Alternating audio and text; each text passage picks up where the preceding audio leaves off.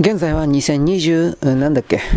4年1月の5日のですね、えっ、ー、と、金曜日であります。私はですね、まあ、今アップロードしながらですね、こう喋っております。いつもこんなこと言ってるね。うん、単単ね、マイクの前に向かってなんかのラジオトークのですね、すごい人たちみたいにこうしゃ、僕は喋りに命をかけてるんだみたいな。それだったらいいんでしょうけどね、そんな暇ないしね、弱ったね。はい、というわけでですね、今何アップしたかな、美しい星ですね。えー、三島さんですね、えー、僕は昨日さっき言ったけど、これちょっとやばいよね、この人たち、みたいなことを言いました。うん、これは FC2 にアップしておりますが、えー、まあ、順次アップしておきます。ちょっと待ってくれよ、忙しいんだよ。あふらふら。えちょっと待ってね。えー、っとね、能登沖地震関係です。まず、被災地に被災地に、これなんかあの地震証書、詐欺商法であるそうですが、えっ、とね、半壊してるような家とかに勝手に、勝手にビニールシートをかぶせてですね、勝手に青色のほら、ホームセンターで売ってるでしょ、ビニールシートをかぶせて、勝手にビニールシートをかぶせて、本人の許可得ず、で、その後で、ビニールシート代とビニールシートを設置した代金を10万円とか要求するようなこんな、なん、そんなもん、本人がやってくれなんか何も言ってないのに、なんでそんなことをお金の要求ができるのかな？俺これ本当に意味わかんない。なんでそんなことできるのと思ったけど、まあそういうことが、滋賀市と七尾市だったかな？なんかそれで、あの、確認されたそうです。北国新聞で注意を促しています。ぶっ殺しちまえばいいんじゃないか、本当にそんな奴ら。本気でムカつく。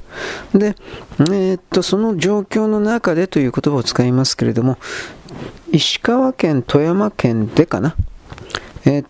と、ボランティアを募集したそうです。瓦礫の撤去、片付け的な。そうすると、え、っと、具体的に何人募集したかまで数字僕知らないんですが、まあとにかく募集したこと、例えば100人としましょうか。100人としたところに3000人とか、それぐらいのレベルで集まったんで、一旦募集を打ち切って、で、その上で、なんていうか、新たにもう一回雇うというか、まあ、募集をするというか、うん、人ばっかり言ったってしょうがないんでね。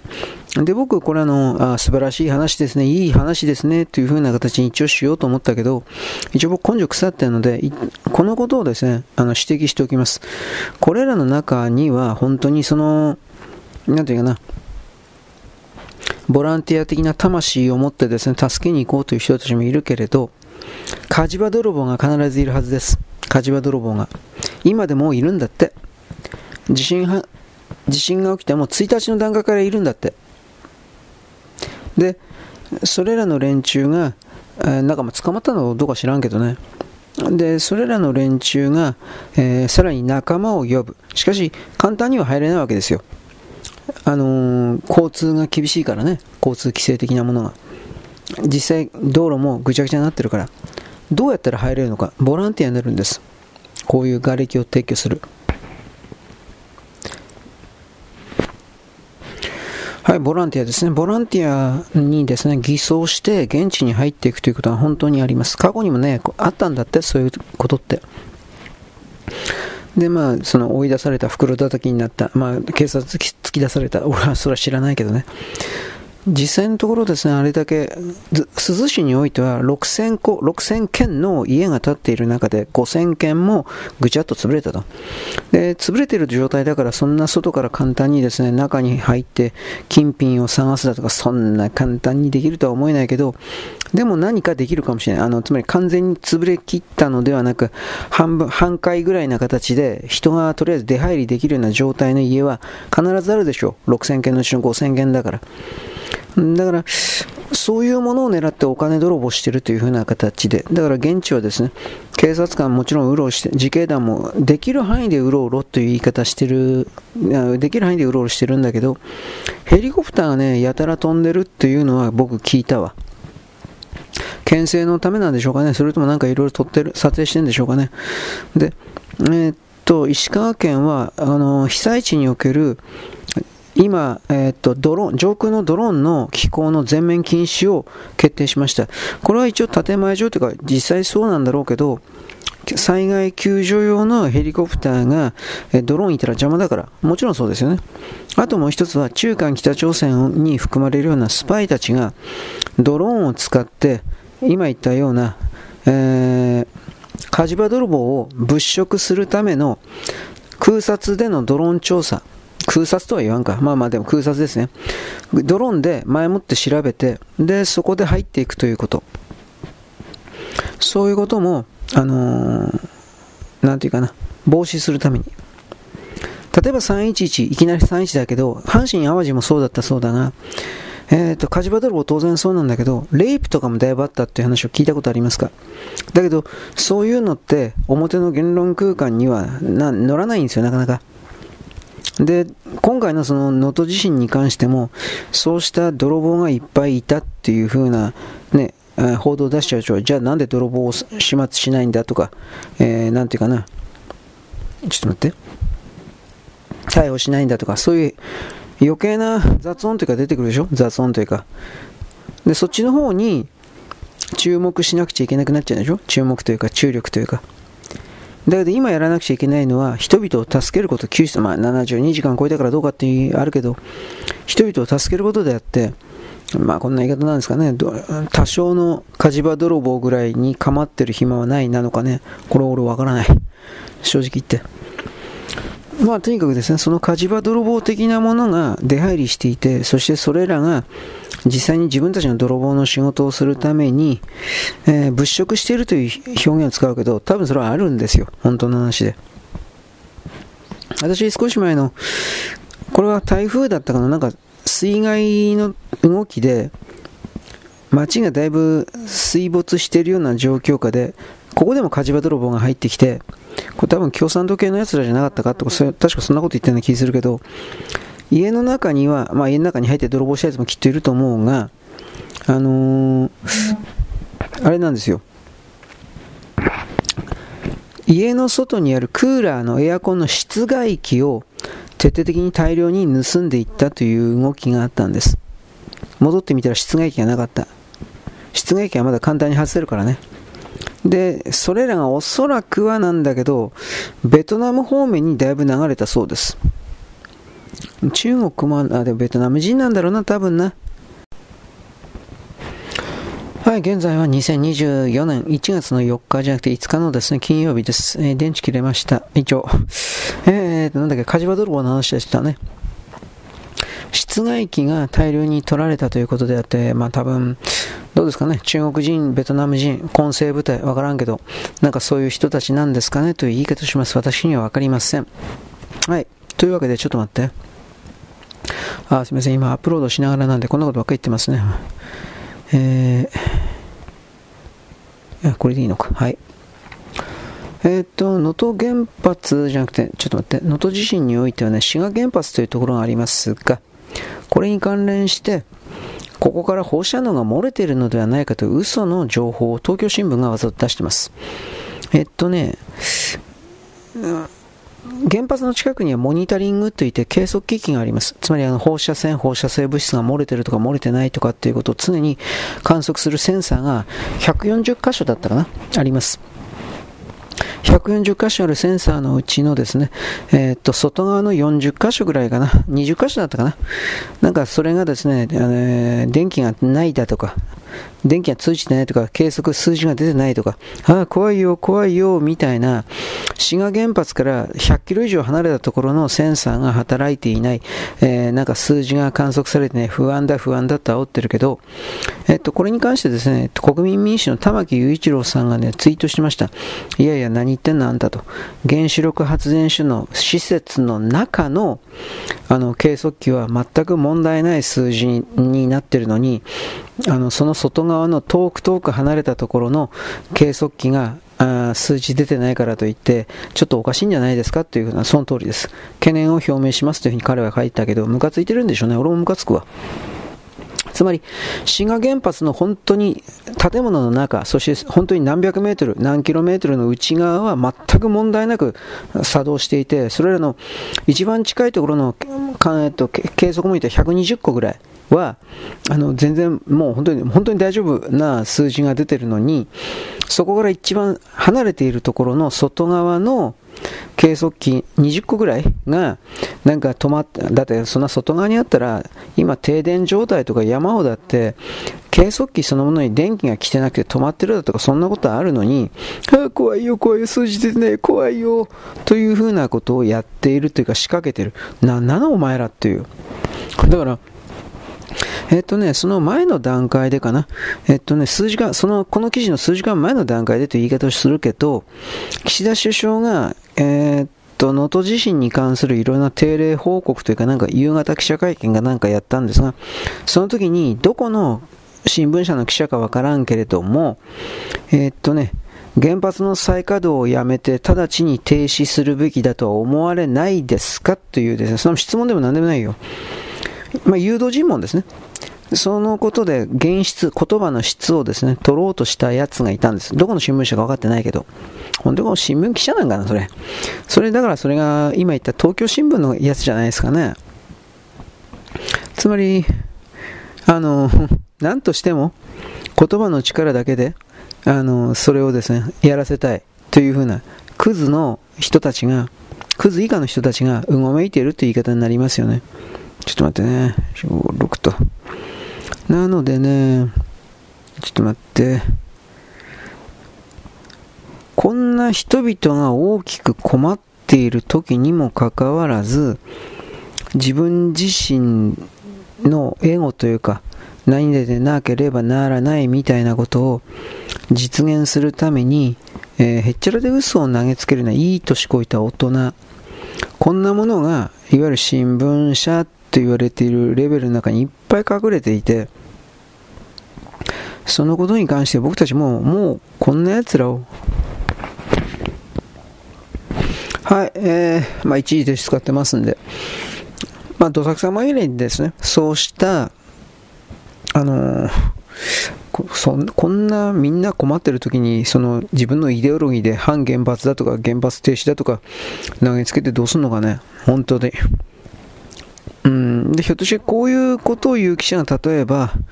あれですよね、えー、僕は、えー、私は福島で出身でひどい目にあったみたいな、ひょっとしたらそういう人かもしれんと一応勝手に言うけど、そんなもんわかるわけないんでね。うん。ちょっと待って。あれ？うん、どっちにしたってね、でもそれは公立中世というものを建前上でもいいからやらなくちゃいけない新聞記者というものにおいては、やっちゃいけないことなんじゃないかなと思いますよ。あの、原発再稼働を中止しなくちゃいけないと思われませんかなんでお前に答える必要なんだよ、お前。そんな風に言えば答えてくれるという風な甘い考えを持っている、あなた何者なんですかと僕はここまで思っちゃったりします。はい。あと何やったかなちょっと待ってね。今、確認するわ。まあ、誘導記事ですね。うん。まあ、あと何あったかな。えー、ボランティアはうんちきかんちき。うーんとね。ああ、ドイツのね、レンタルカー会社がテスラを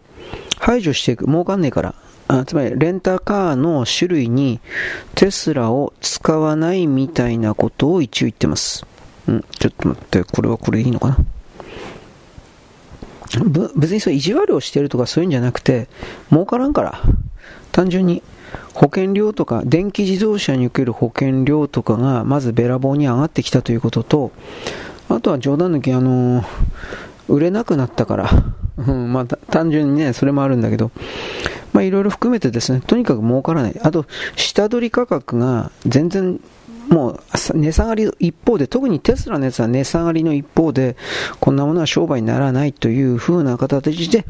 えー、テスラの電気自動車は使わないという風な感じで、ドイツのですね、大きめの、まあ、例えばトヨタレンタリースみたいなイメージの大きなところが、えー、テスラを排除するみたいな、そんな記事を、えー、出てました。ただ、それらが中国のキア自動車ね、キアは朝鮮か。まあ、中国のなんたら自動車、これも電気なんだけど、それをを本当に使うかどうかに関してもわからない。ただ、ヨーロッパは自分で自分自身の首絞めていて、あのー内燃機関に戻しゃいいだけなのに、無理やりさ、電気自動車でなければならないとかってくだらねえことやってるから、一番最適なあでも下下取り価格も高くて、保険料も安くて、えー、全然悪いことも何もない、なんていうかな、普通の内燃機関のエンジンに戻しゃいいだけなんだけど、結局それが、グリーンですか？何がグリーンなのか俺知らんけど、そういうことのですね、なんかいろいろに影響を受けてるということなんですかね。僕はわからんけど。ちょっと待って。いや、本当に内燃機関にすりゃいいだけのことなんだけどな。うん。一応ヨーロッパの連中のメインはね、どう考えたってハイブリッドです。で、電気自動車は時間稼ぎの部分もあったし、えー、っと、ゲームチェンジすることによって、トヨタをやっつけることができると思ってたら、で、そのトヨタをやっつける、やっつけたい。で、電気自動車作る。だけど自分たちのところでは、電気自動車でさえまともに作れないんだぜ。ヨーロッパの自動車会社って。あの自動車でも何でもないんだよ、お前。チョロ Q だとかさ、人生ゲームのコマみたいなもんにモーターついてるだけなんだよ、あんなもはっきり言って。そんなもんさえ作れないんだよ、今のヨーロッパって。ものづくりがどうとかってかっこいいこと言ったけど、そんなことすらできないような連中が、人類の旗振りだとか自分たちが特別だとか言ってですね、力もないし努力もする気は全くないのに、自分たちは一番だ一番だってやってんだよ。そんそんな奴らに退場してもらわなきゃ話にならない。と僕はこれ本当思うけどね。あのー自分で何かをするということを放棄したような座標というのは基本的にはいらなくなるんですよ。ああ、いらない、ああ、じゃあいいです。来ないでいいですっていう、な本当にそうなっていくんですよ。こういう考え方を持てないから、なんか、自分自身に対する見切りがないからという言い方かもしれんけど、なんかね、引っ張ってるというかさ、ちょっと待って、これでいいのかな？や、本当は努力して改善するというふうにしてきゃいいんだろうけどね、なんでやんねえのかね。ちょっと待って、結局、特別だ、特別だ、優秀だ、優秀だと言うのはいいけど、で、そこで止まってるっていうことなんですよね。まあ、いろんな意味でダメなんじゃないかなと 思うけどさ、僕は。はい。えー、っとですね、あと何あったかな。あ現地に入ってる、ああのね、素人が山ほど、あの、一応助けるという名目で現地に入ってる。まあ、ただしこれは、現地に入ってる人は、えっ、ー、とね、お父さんお母さんの実家がそこにあって、それで一生懸命必死になって戻ろうとしてる人もいるから全部がというわけじゃないんだけど、そういう人たちがね、私、あの、道路事情が本当に悪くて、車通れるとか言いながら全然通れなくて、で、なおかつ、路面にガラスだとか釘みたいなものが、まあ、揺れていろんなところが倒れてでそこにあるような何かが多分散乱したんだと思うけどそういうものが、えー、アスファルト上にあってさでそれが刺さってでパンクして結局止まってしまうみたいな。でそれ止ま止まるのはてめえらの勝手か知らんけど救急車だとか自衛隊だとかそういうものが入れなくなって車で入れなくなっ邪魔だから。だから入んじゃねえよバカ野郎みたいな形の控えてくれみたいな形のそれ出てんだけどまあそれでもなんか守れてないというかバカというかいやバカなんだろうけどさ。いろんな意味でね、ちょっとナットランというか、けしからん動きが起きております。うん。で、この中に入ろうとしている人ね、さっきも言ったけどね、火事場泥棒がいるんですよ、火事場泥棒が。車で中に入ってんの。で、えー、立ち往生しちゃってるというか、そういうやつですね。はい、ちょっと待ってね。はい、ということで、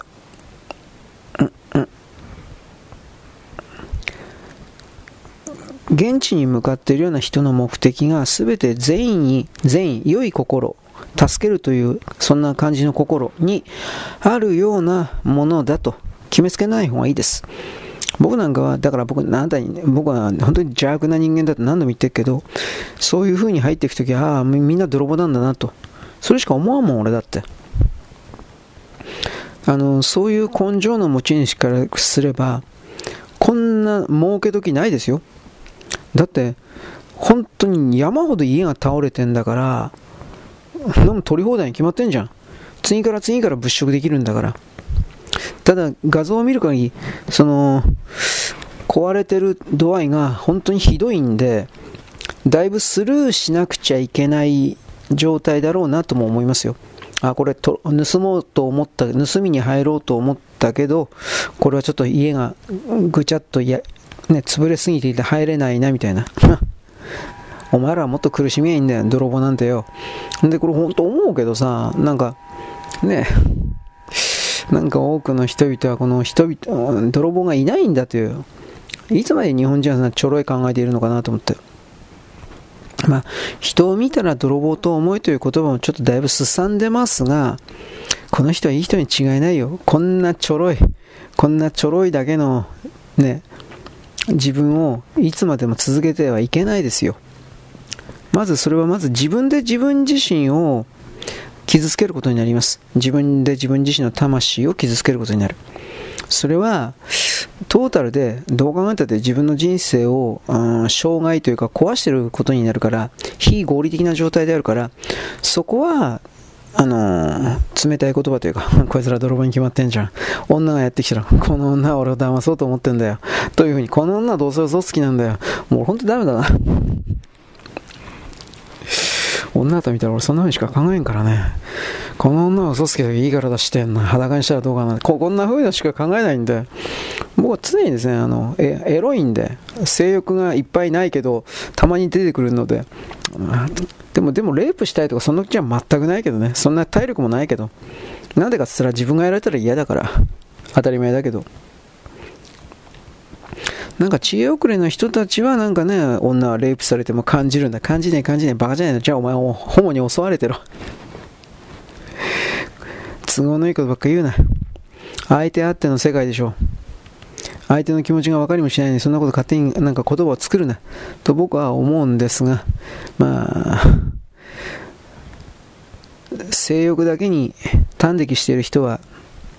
なかなかそういう自らを振り返るというか、できないですよね。まあ、できるんだったら、できるんだったらもっと大,、えー、大したことを、なんていうかな、いろいろできてるでしょ。うん、できるんだったらいろんなことができて変な言い方だけどね。はい。はい、ちょっと待ってくださいと。えー、これはこれでいいのかな？よいしょ。あとは何やるかな？まあ本当に飛行機の話に関しては、なんかちらりと今見て、俺詳しく調べてないんだけど、羽田の管制官がなんか、いや、なんかを見落としをして、それを海上保安庁の機長に伝えてなかったんじゃないかという、これも出てましたよ。結局それって、僕はあの基本的にどうせ管制官だろうなと思ってますし、うん、まあ、そのね、人員が、レベルが劣化してるっていうのを記事2、3年前からだいぶ見てたから、で、あと覚悟ないし、管制官なんか安全な場所にいるから、うん、ただ言ってるだ、口で言ってるだけだもん。なので、管制官に問題があるというと国土交通省の責任問題になるんでそれは避けたいからどうしても海上保安庁のパイロットの責任にして死んでもらうということ口封じで僕はそんなこと本当に考えてると思うんで国土交通省なんて中身は創価学会ばっかり入ってると詰まって勝手に決めてくから創価学会の詰め物みたいな厚厚労省とね国土交通省はなので、逆に俺はね、あのー、海上保安庁の機体のパイロットが、もう殺されちゃうんじゃないかなとか、そういうことまで心配してるくらいなんですよ、本当に。はい。えー、これでいいのかな？はい、というわけなんで、大体のところを来たということにしておきます。あ、俺、本当は今日、これ、ちょっと待ってよ。Apple Podcast の Apple Podcast の登録をしたかったんだが、あ、これちょちょっと無理かな。いまいち分かってないからね。うん、うん。えー、っとね。自分個人のアカウントで OK ですとかよくわかんねえな。これは Apple Podcast 持ってる人は、iPhone 持ってる人ってことだろ、これ。うん。うんうんうん。追加して、コピーして、どうなんだろうか、スケジュール設定とか何なんだろうか。うんうんうんうん。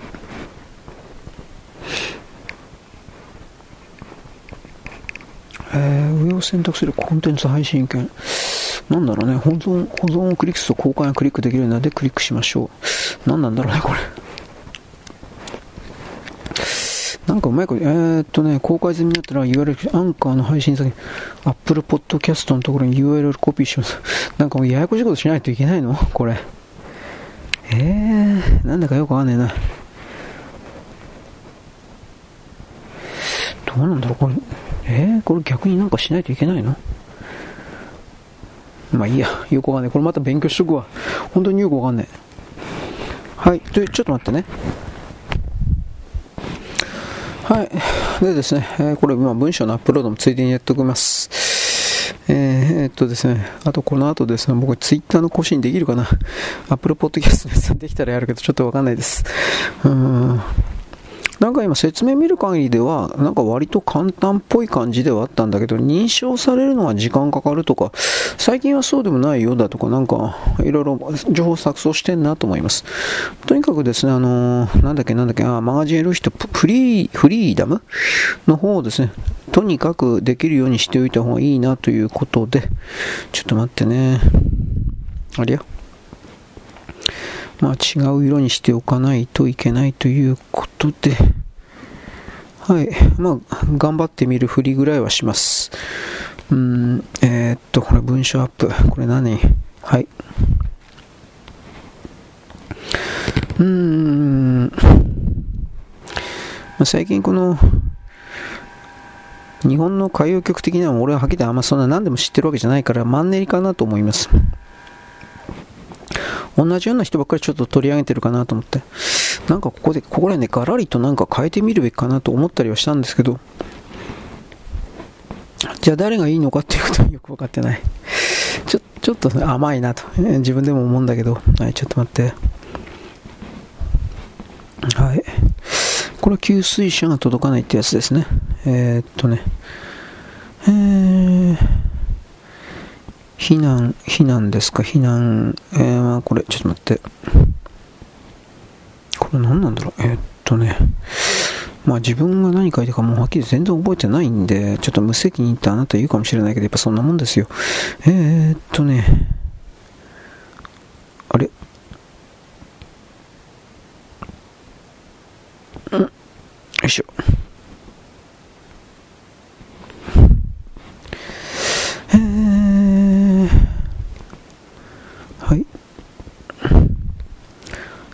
待ってね。あテスラ排除。まあ、テスラさんもね、ちょっとだいぶ、よいしょ。そんなにうまいこといかないと思うんですよ。はい。何ブツブツ言ってんのかわかんないけど、はい。えー、よいしょ。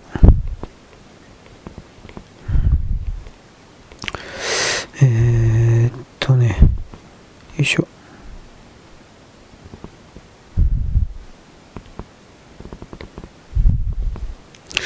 まあ、とにかくですね、電気自動車の終わりの始まりかなという言い方をします。はい、ちょっと待ってね。はい、ということでですね、えー、文章のアップロード的なものを今一旦終わらせたんで、一旦終わらせただけでまたちょっと続くんだけど、なんか、やっぱルーチンワークでやらんと変なんなるなと思ったけど、まあとりあえずですね、今これから無理やりツイッターの方をですね、やってみようと思います。それ終わったらまた言うわ。はい、途中報告です。えー、前半はアイドルです。おっさんの橋幸夫とかもアイドルでした。そして石田恵美もアイドルでした。今から考えるとちょっと信じられんね。はい、途中経過です。南沙織山、今やってました。16歳の時に17歳というデビュー曲を歌ってますが、まあ、25、6歳にしか見えません。弱ったもんだな。はい、アン・ルイスに来ました。えー、グッバイ・マイ・ライブかな。うん、40年代の曲にはちょっと聞こえないですね、これはね。はい。で、ようやく終わったわ。10分、15分くらいかかったかな。今回多いわ。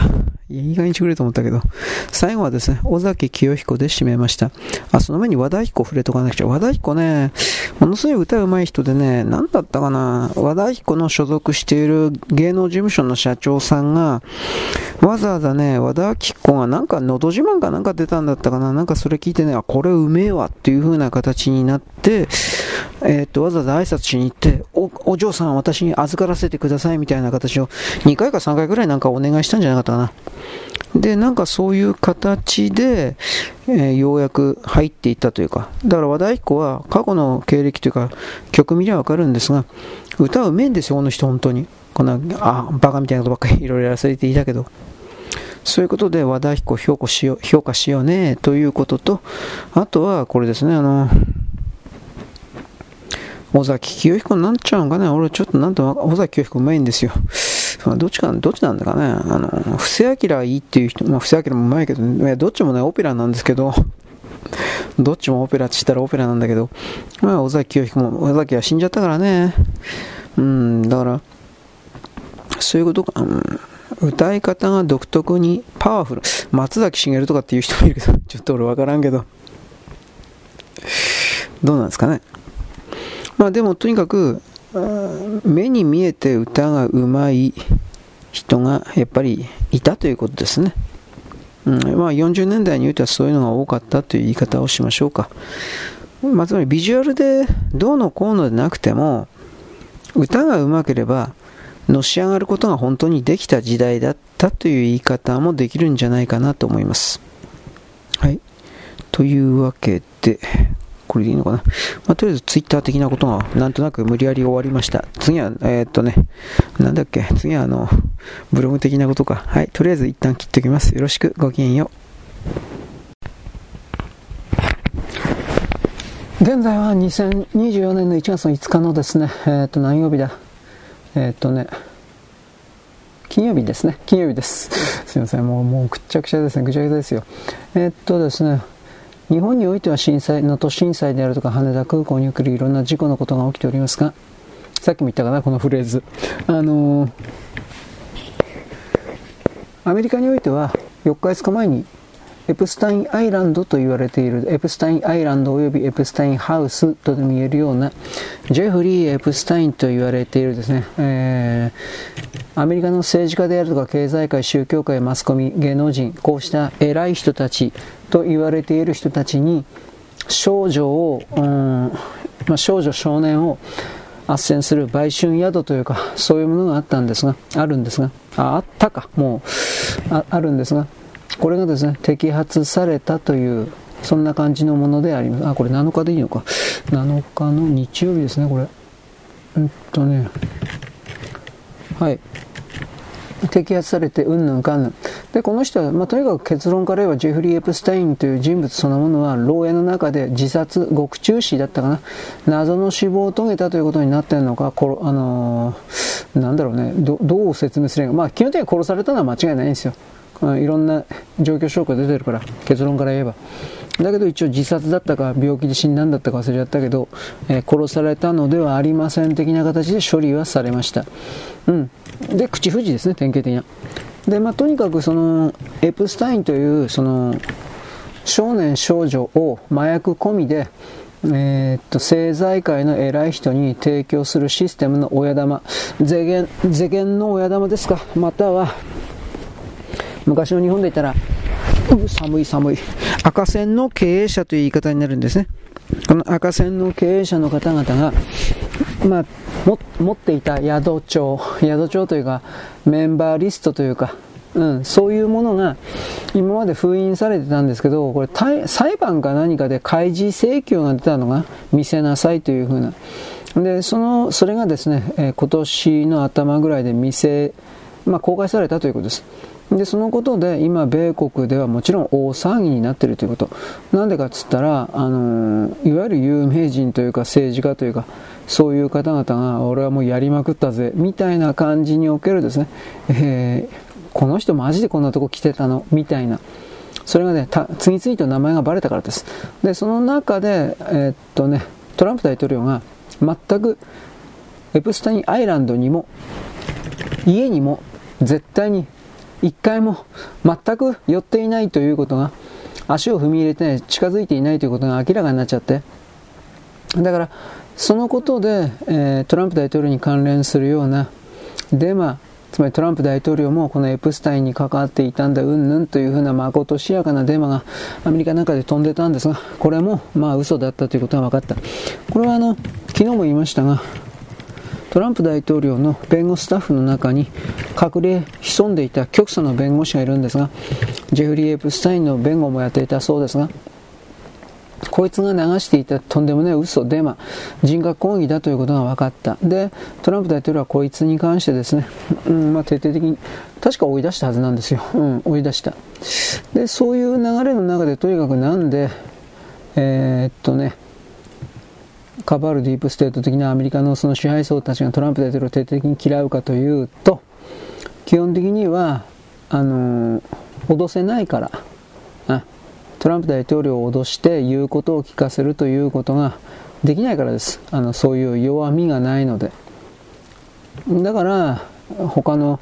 まあ、不正、他の、どうですかね、国家反逆的なことをやったんだとかやってないだとか、そういう形で、なんか一生懸命追い落とそうとしてるけど、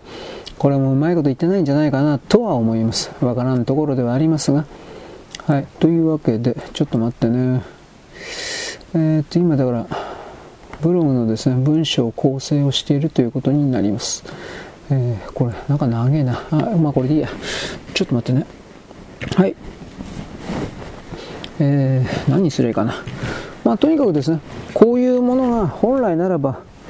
表に出るわけのないものが出てきているということの意味を私たちは考えないといけないわけです。というわけで今から録画装置をですね、ある、えー、Windows Alt のレコード、えー、3つボタン同時押しですね、Windows Alt 足すあレコード R。はい、立ち上がりました。はい、立ち上がったということなんでですね、ここからですね、ブローの人はちょっと、ブローの方、録音の人はちょっと一時休みです。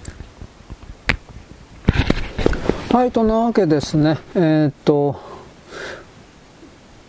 エプスタインアイランド。うん。これに関してはですね、あの、大手のメインフレームのニューヨークタイムズであるとか、ワシントンポスト、ABC とか NBC とか、これはあの、報道しない自由です。何にも言ってません。わーわー言ってるのはツイッター、ツイッターだけです。ブルースカイとか、いわゆる他の、えー、トゥルースソーシャルとツイッターだけです。わーわー言ってるの。他は全然何も言ってません。だから、逆の意味で言ったら、ブルースカイであるとかですね、ゲッターであるとかなんかいろいろあったけど、これらがやっぱり民主党関係者というか、カバールディープステート的な人たちの配下に、コントロールの元にある FBI、CIA の元にあるということがよくわかるわけです。で。あとは、えー、ニューヨークポストあたりはまだギャースか言ってるかな。このエプスタインアイランドの、えー、報道のというか、えー、情報のですね、公開において。結局のところですね、今まで隠しきれていたものがバレちゃった。でもこれあの、表のメディアがテレビ含めて全部ないことというか報道しないことをやってるので、これは結局のところどうでしょうね。無理やりになかったこと感を演じながら今年の11月の5日の選挙戦までこのまま行くでしょう。で、問題はそこでどうするかなバイデン、バイデン使うかなそれでもバイデン使うと思うんだけどな。まあ、バイデンを下ろす動きだとかそういうのがあるとは言ってるけど、どうだろう、これだったらニューサム出てこれないんじゃないかなと思う。ニューサムもなんかすでに傷がある人なんで、私の理解では。エプスタインだけではなくて、多分エプスタインにニューサム関係してるんじゃないかなと僕思うんだけど、今のところリストに、リストなかったかなちょっと俺こう、まだ後調べてきます。だから、どっちにしたって民主党関係者は今回本当にダメージ相当食らったので、そういう中で、あえて家中の栗を拾うような人いるかなという、その言い方はできます。まあ、いずれにせよですね、これからさらに共和党、民主党というわけじゃないんですが、これ正確にはお金持ってない人と持ってる人の戦いというふうに偽装してるけど、そうじゃないんですよ。いわゆるあの昔からアメリカを裏側で支配してきたカバール悪魔教的な人と、普通の庶民、普通の米国国民貧乏人、これが対立するというぶつかり合ってですね、どっちも追消滅するというか消えていくというか、それに入、とっくに入っているということであり、それがさらに大きくなるという、それを僕は言いたいわけです。はい、録画の人はこの辺です。よろしくごきげんよう。はい、ということでですね、録音機はまだです。録音機、録画機。えー、っとですね、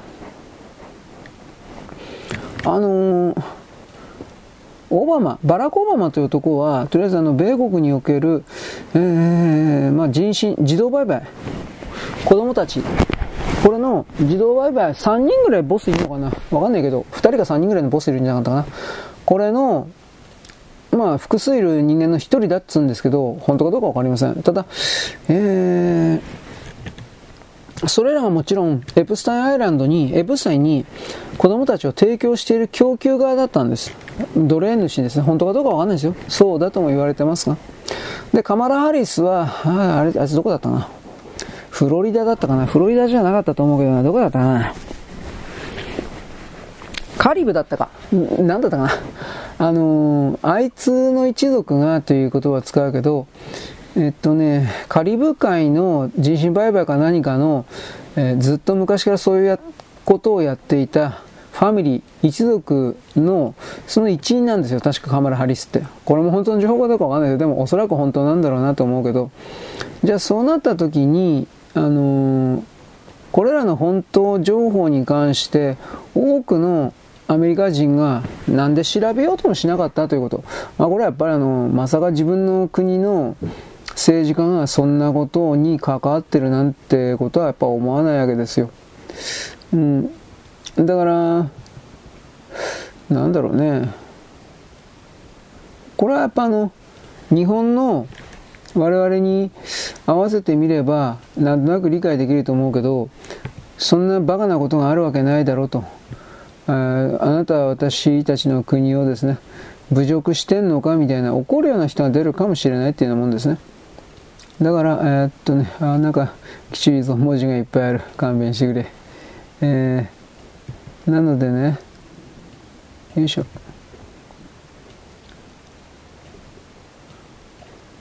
ちょっと待って。いけるんかなこれで。えい。あ、いった。だからね、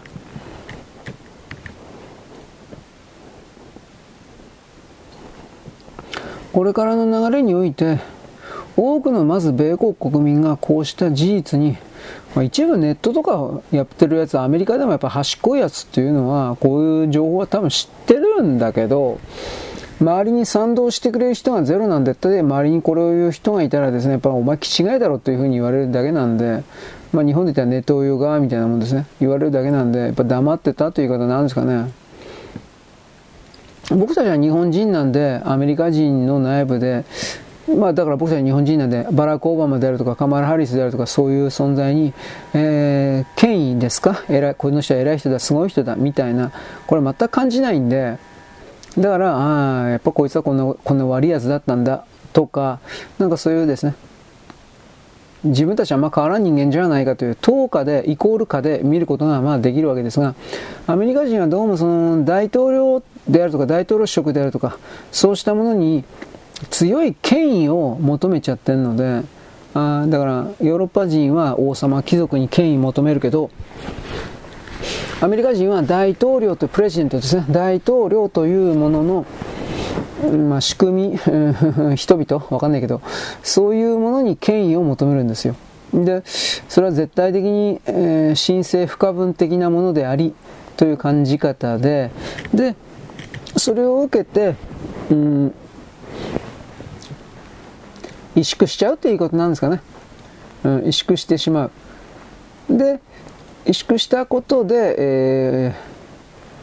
真実に到達しようとする自分から離れてしまうというか、そんな言葉になっちゃうのかもしれないですけどね。うん。常にそうなんですよ。ちょっと待ってね。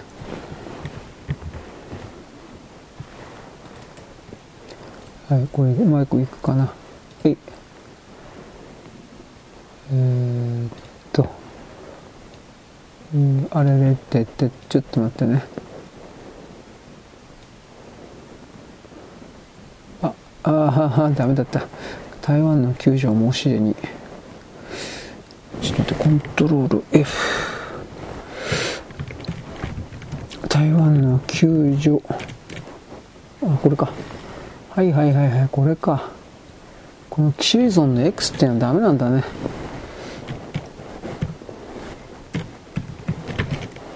X 上でコントロール C と。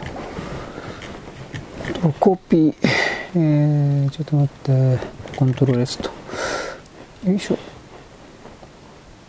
編集。えー、っとね。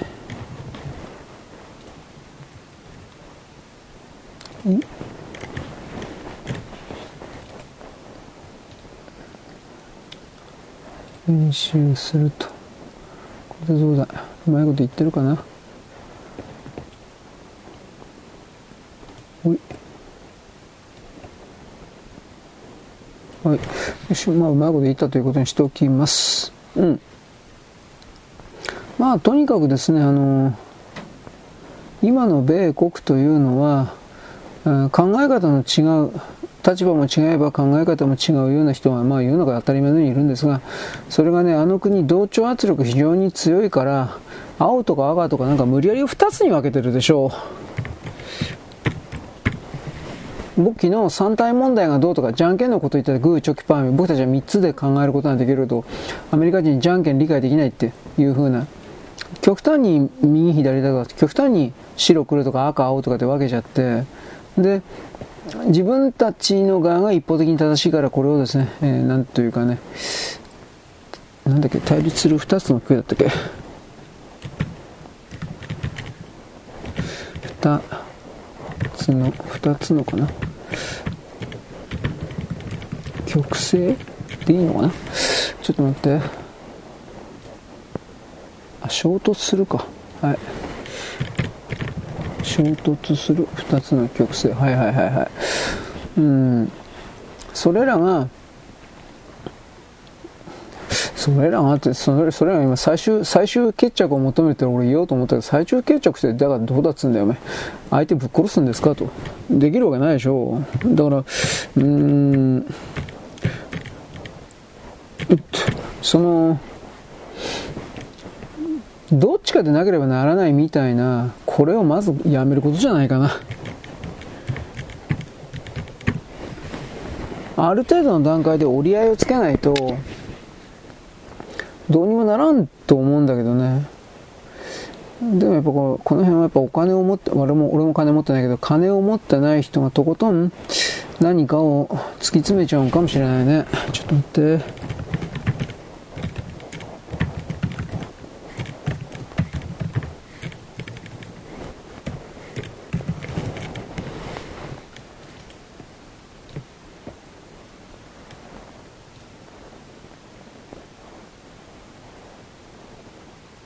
はい。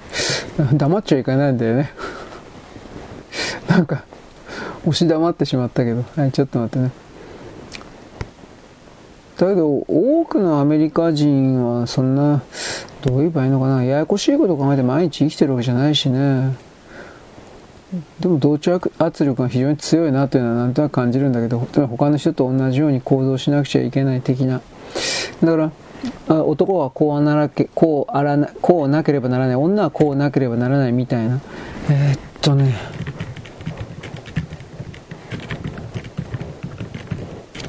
あれれれ。つまり逆にその同調圧力的なものは強すぎる強すぎるがゆえにゆえに、えー、ちょっと待って。アメリカという内部においてはあれだけ自由がとかって。いう人たちがやたら出てくるのはその辺りにあるのかなと思うわけです。差別はいけないとことさらに主張するような集団がいるということは逆の意味で言えばその中はその国の中は差別だらけだからそれを言ってですね、えー、解消しようという動きというかそれがあるというこんな考え方ですね。実際それが本当にそうなのかに関しては僕何とも言えないですけどね。はいちょっと待ってね。衝突する。2つの曲線ですね。よっしゃ。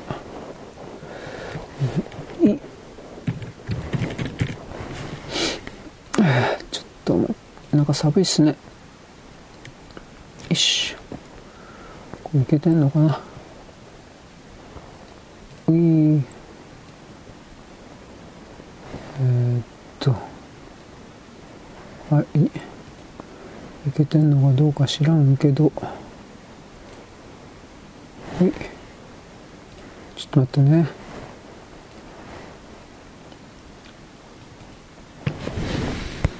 まあ人間は飯食っていけりゃね、で、その飯食っていけるという生活の繰り返しの中で、まあ、ほとんどは趣味的なものになるんだろうけど、自分のやりたいものを、本当にやってて楽しいことを見つけて、うん、それに埋没したら、まあ、埋没イコール端的になるから難しいかもしれないけど、それに埋没、または邁進してですね、そしてその上で、なんというか、うん、いろいろ知っていく。どんな言葉出していのかね、わかんないけど、さらにその先を目指す、そんな言い方をやればいいんだろうけどね。ちょっと待ってね。はい。えー、っと、なんだっけ。衝突するか。あらららら。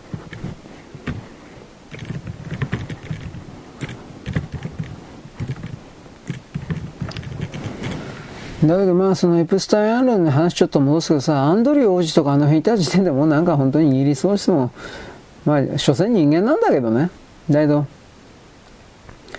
まあ王子様という立場であったら14、5、6の女の子と性行為やるというのは我慢はするべきだったんじゃないかな。うん、と思うけど、しかしそんな考え方はできないんだろうね。あの、ヨーロッパ、特にヨーロッパなんかにおける支配層というのは、リベラル、本当の意味での、領主、領縁主みたいな、自分の持ってる私有地の中に住ませてる百姓に対してどんなことをしても構わないというふうな考え方をするという意味における、わがままの使用代における自由だから、そこから考えたら、やっぱ、イギリスの王室も、やっぱそうなっちゃうんですかね。なんとも言えないですけどね。はい。というわけで今おはがき読んでますが、まあ難しいところですね。はい。どうなんだろうね。まあいずれにしてもですね、この動きは無理やりに沈静化させられていくと思いますよ。そしてそれを受けて、えー、人々はどう変わ、変わるかな。まあ投票行行動が変わるとは思うけどね。で、これをさらにごまかすために、やっぱ新しい病気だとかなんか、無理やりに持っていかれるんじゃないかな、米国の中にと、こういうことを言います。いきなり米国も出たらバレちゃうんで、やっぱり中国で何か起こすかなとか、そういうこともいろいろ考えるけどね、一旦やったシナリオだからね。だけど支配層というのは、この、一旦やったシナリオをもう一回、二回、三回やったところで、所詮大衆は何もできないから、絶対に俺たちが勝つんだという傲慢からね、変わらんから、繰り返すから、うん、やっぱり COVAD19 的なことがやられる。今 1, 1月の5日でしょ。去年、COVAD で思い出してほしいんですが、春節ありましたでしょ？春節ね。これでやっぱりやっぱりやるんかなと。で、春節以外においては、米国においては不法移民あるでしょ？あれをさらに増やすことによって、米国の内部におかしな病気を流行らせて不法移民たちが持ってきたと。筋書きとしては分かりやすいですよね。そんな言い方も一つあるという言い方にします。はい、よろしく。ごきげんよう。現在は2024年の1月の4日、あ、5日かな ?5 日のですね、金曜日であります。あのー、そうですね、日本におけるですね、1月からですね、いっぱいひどい目があったり、ひどい目になってる能登地震であるとか、羽田空港であるとか、どうのこうの。で、それをですね、中国の、中国の土人たちが、まあ、あの、まともな人は多分そんなこと思ってないんですが、というよりも、中国のネット空間からこんな言葉が出てますよ、ということそのものがもう騙しなんで、あいつらはそんなことすら言わないんで、なんでこんなことをまともに信じる、こっちの日本人の側の土人がですね、あの、後天的血遅れがいっぱいあるのか僕には分かりませんが、所詮それは言葉だけでしかないし、それは機械で作れるものだし、そして中国共産党というのは存在そのものが工作だから、から中国も韓国もだけどね、だから騙すということに全部のエネルギーを注いでいる存在だからですね、彼らから出ている領域の言葉というものをまともにそのまま受け取ってはならないのです。私はこれを何度も言います。で、その上でですね、何言ったのかな。えー、なんか大仏建国、建立まあ、とりあえずあの、なんか日本ひどい目にひどいことにいっぱいなってるから大仏立てるべきだよ、みたいな。意味、意味のわかんないことをなんか言ってました。大仏立てたからどうかなんのかよ。あ？だからそだからつまりバカにしてるって意味なんでしょうね。日本人は、大仏なんか宗教なんかか信じてるバカじゃねえのって。お前らお前ぶっ殺したろって。えー、すいません。またまた削除対象みたいな言葉を。あのねそうやって自分自身の生活の至らなさというものを、自分自身のちょろさというものを、他の外側世界に対象を見つけてですね、ああ、俺俺は下がいっぱいいるんだよ、クズがいっぱい、俺は日本の方が、日本シャオリーベンの方がやっぱクズだよ、みたいな。こういうことを言うことによってですね、まあ、鬱憤を晴らしているというか、いろんな考え方ありますが、えー、なんだろうね、それでは問題は解決しないよ、というふうな。あなたの問題は一切解決しないよ。分かってますか？ということを僕は一応言うけどね。まあ別に俺の配信中国人聞いてるわけじゃないです聞聞いてほしくないしね、怖いから、怖いよ。まあ本当にね、本当に怖そうだからいいです。まあだからね、なんだろうね、人間の中にどう、誰にでもあることですよ。男だろうが女だろう。私よりひどい子、ひどい人いっぱいいるわ。私の美人よ、私のおっぱい大きいよ。そんそんなこと聞いてねえよ、お前。おっぱい大きいから偉いというか、風潮やめませんか？ね、本当に。おっぱい大きいと重いんですよ。走れないんですよ。垂れるんですよ。あなたそれでもいいと思ってるんですか？だだんだん怒ってきたりなんかしてるけど。怒ったっていいけど。俺に関係ねえし。まあ、関係あったってね、別にどうなんですかね。僕はその女性の体における自分自身のね、おっぱいだとかお尻の、ね、二の腕の垂れれ具合とか嫌だわ、年取っちゃったわ、みたいな、こういうの気も、わからんからね、正直言うと気持ちがね、うん、分かりたいとも思わんけど。だからなんだっつうの。まあ、女には女のそういう、なんというかね、見栄え的な何かというかね、あるんでしょうね。悩みというかね。ね。どうでもいいんじゃない？いや、でもどうでもよくもないからあんまりデブデブだったらやっぱ本人もね、例えばデブデブだったら動きづらいからね。見栄えというよりも、美的、ビューティーというよりも、重たいのはやっぱきついですよね。正直な話だけど。というわけで適正な体重というのはあなたたちのなんか持ってる健康指標というか、なんだっけ、身長から100引いて0.9かけるんだったっけ？えー、160センチの人は100引いたら60センチ、60センチに0.9かけたら黒く54でよかったっけ？うん、だから1かけたら60キロだもんね、黒く54。だからこの54キロが、これ女は0.9じゃなくて0.8だったかな。うん、まあ忘れて、係数忘れて、確か0.9だったと思うんだけど、一番単純な荒っぽい平均理想体重は何キロですかって言ったら、身長から100引いて0.9かけんの。確かそうじゃなかったかな。すいません、これもう適当なこと言って、でもこれ多分それで良かったと思うんだけど、はい。で、それでですね、あなたは自分の体重をですね、まあ見てくださいと。でも今の日本人そこまで飽食じゃないから、そんな言うほどデブデブはいないんじゃないんですか？ちょっと俺わからんけど。昔はなんか結構痛そうだけど、それは多分運動不足から来るもんじゃないかなと思うんですけどね。はい。なんだっけ？あ、デブデブの話じゃないよね。俺今何やろうとしてんだっけ？何？えー、中国か。あの、結局全部工作なんで、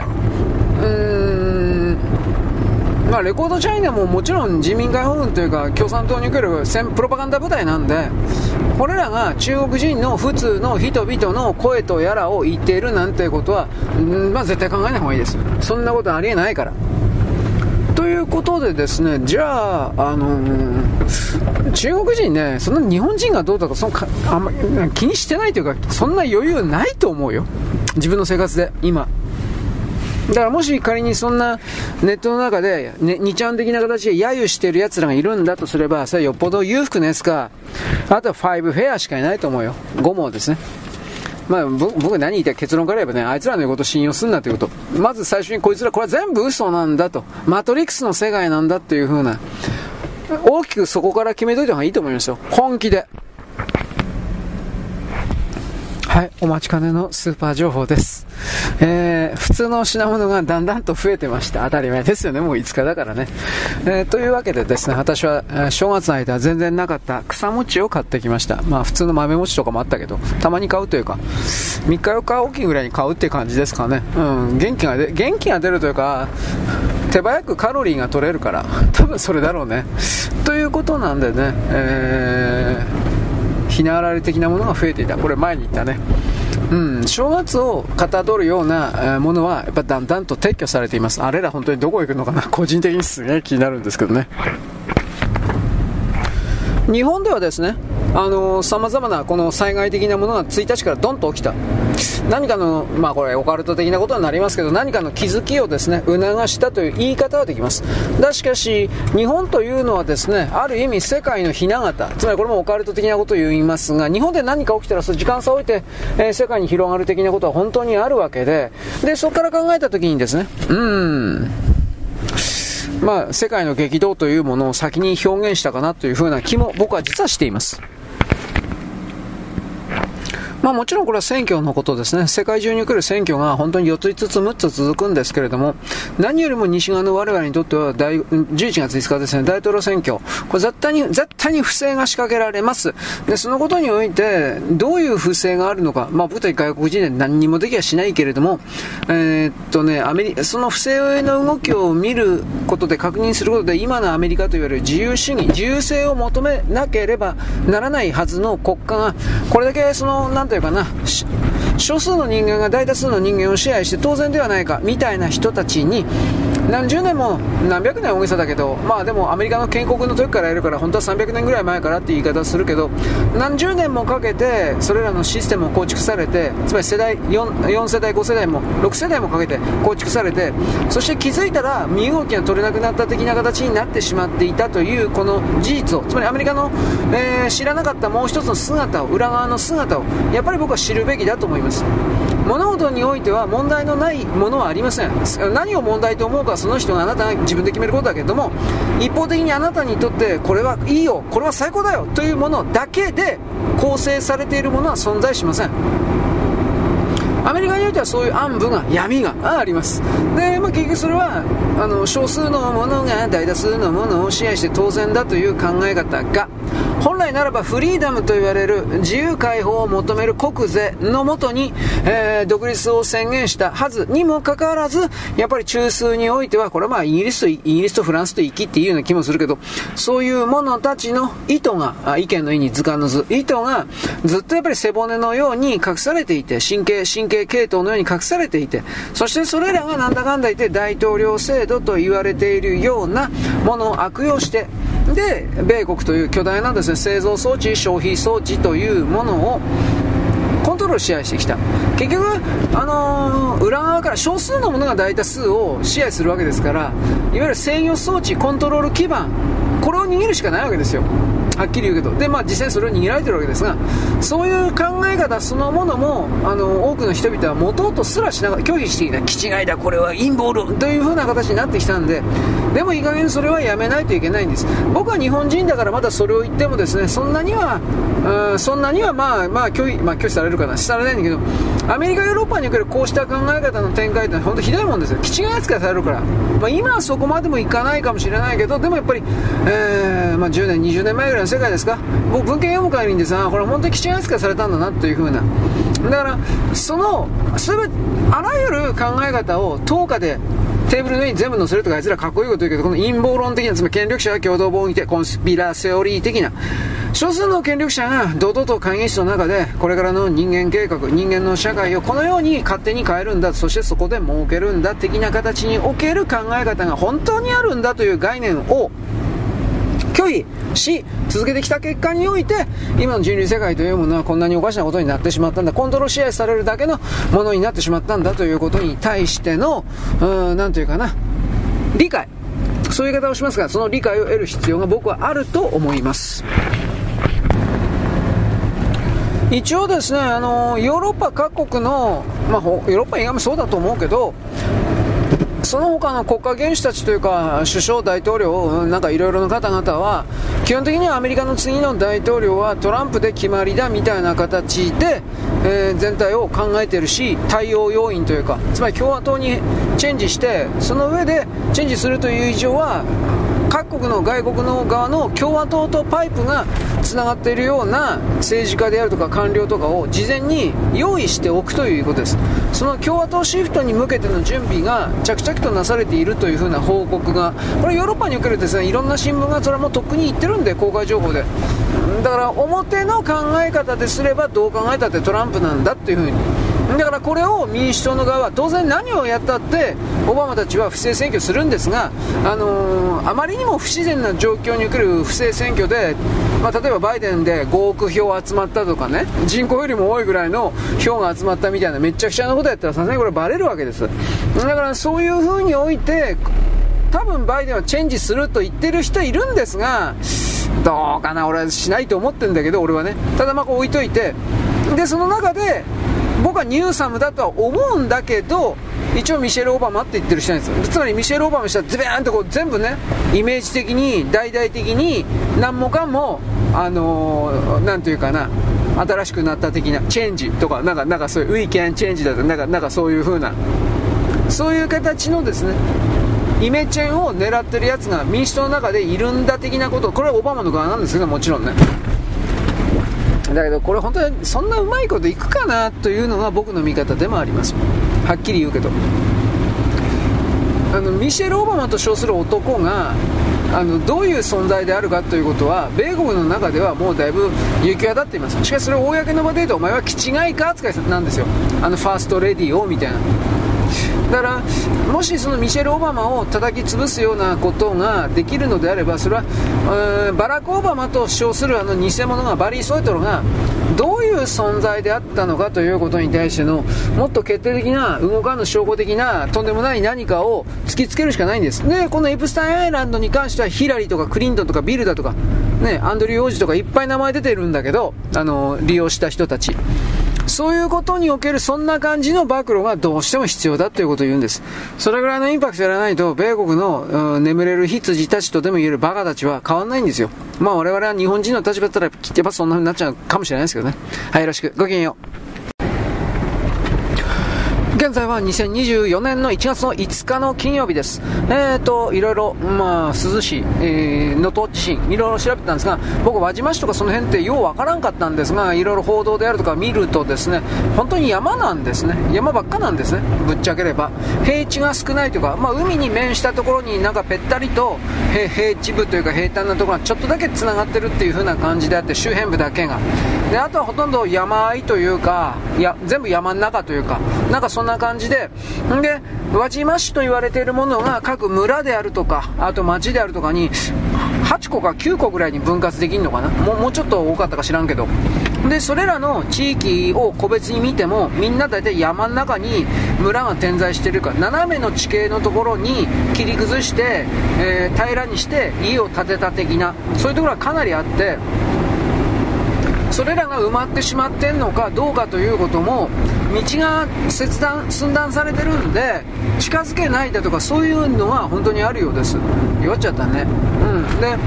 一応今のところ自衛隊がほら、えー、輪島港だったっけ？まあどっかからその大隅が輸送艦大隅がホバークラフト2台で、えー、重機をピストンで6台か7台かまあもうちょっとかな運んだんで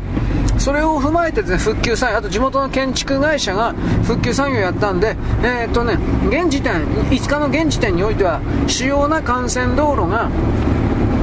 20キロ、30キロの徐行運転ではあるけれど、一応通行できるんで、まあ、もちろんこれは自衛隊であるとかお医者さんであるとかあと山崎パンみたいな食料品とか水を届けるような的な人が優先であって一般の人が使えるかどうかは僕はちょっと分かんないです。使使えないかもしれない。ちょっと知らないですそれは。でその状況下で、えー、っと皆さんですね、まあ、みんな安否を、まあ、当然安否心配してるというかそんな状況になってます。だからおそらくその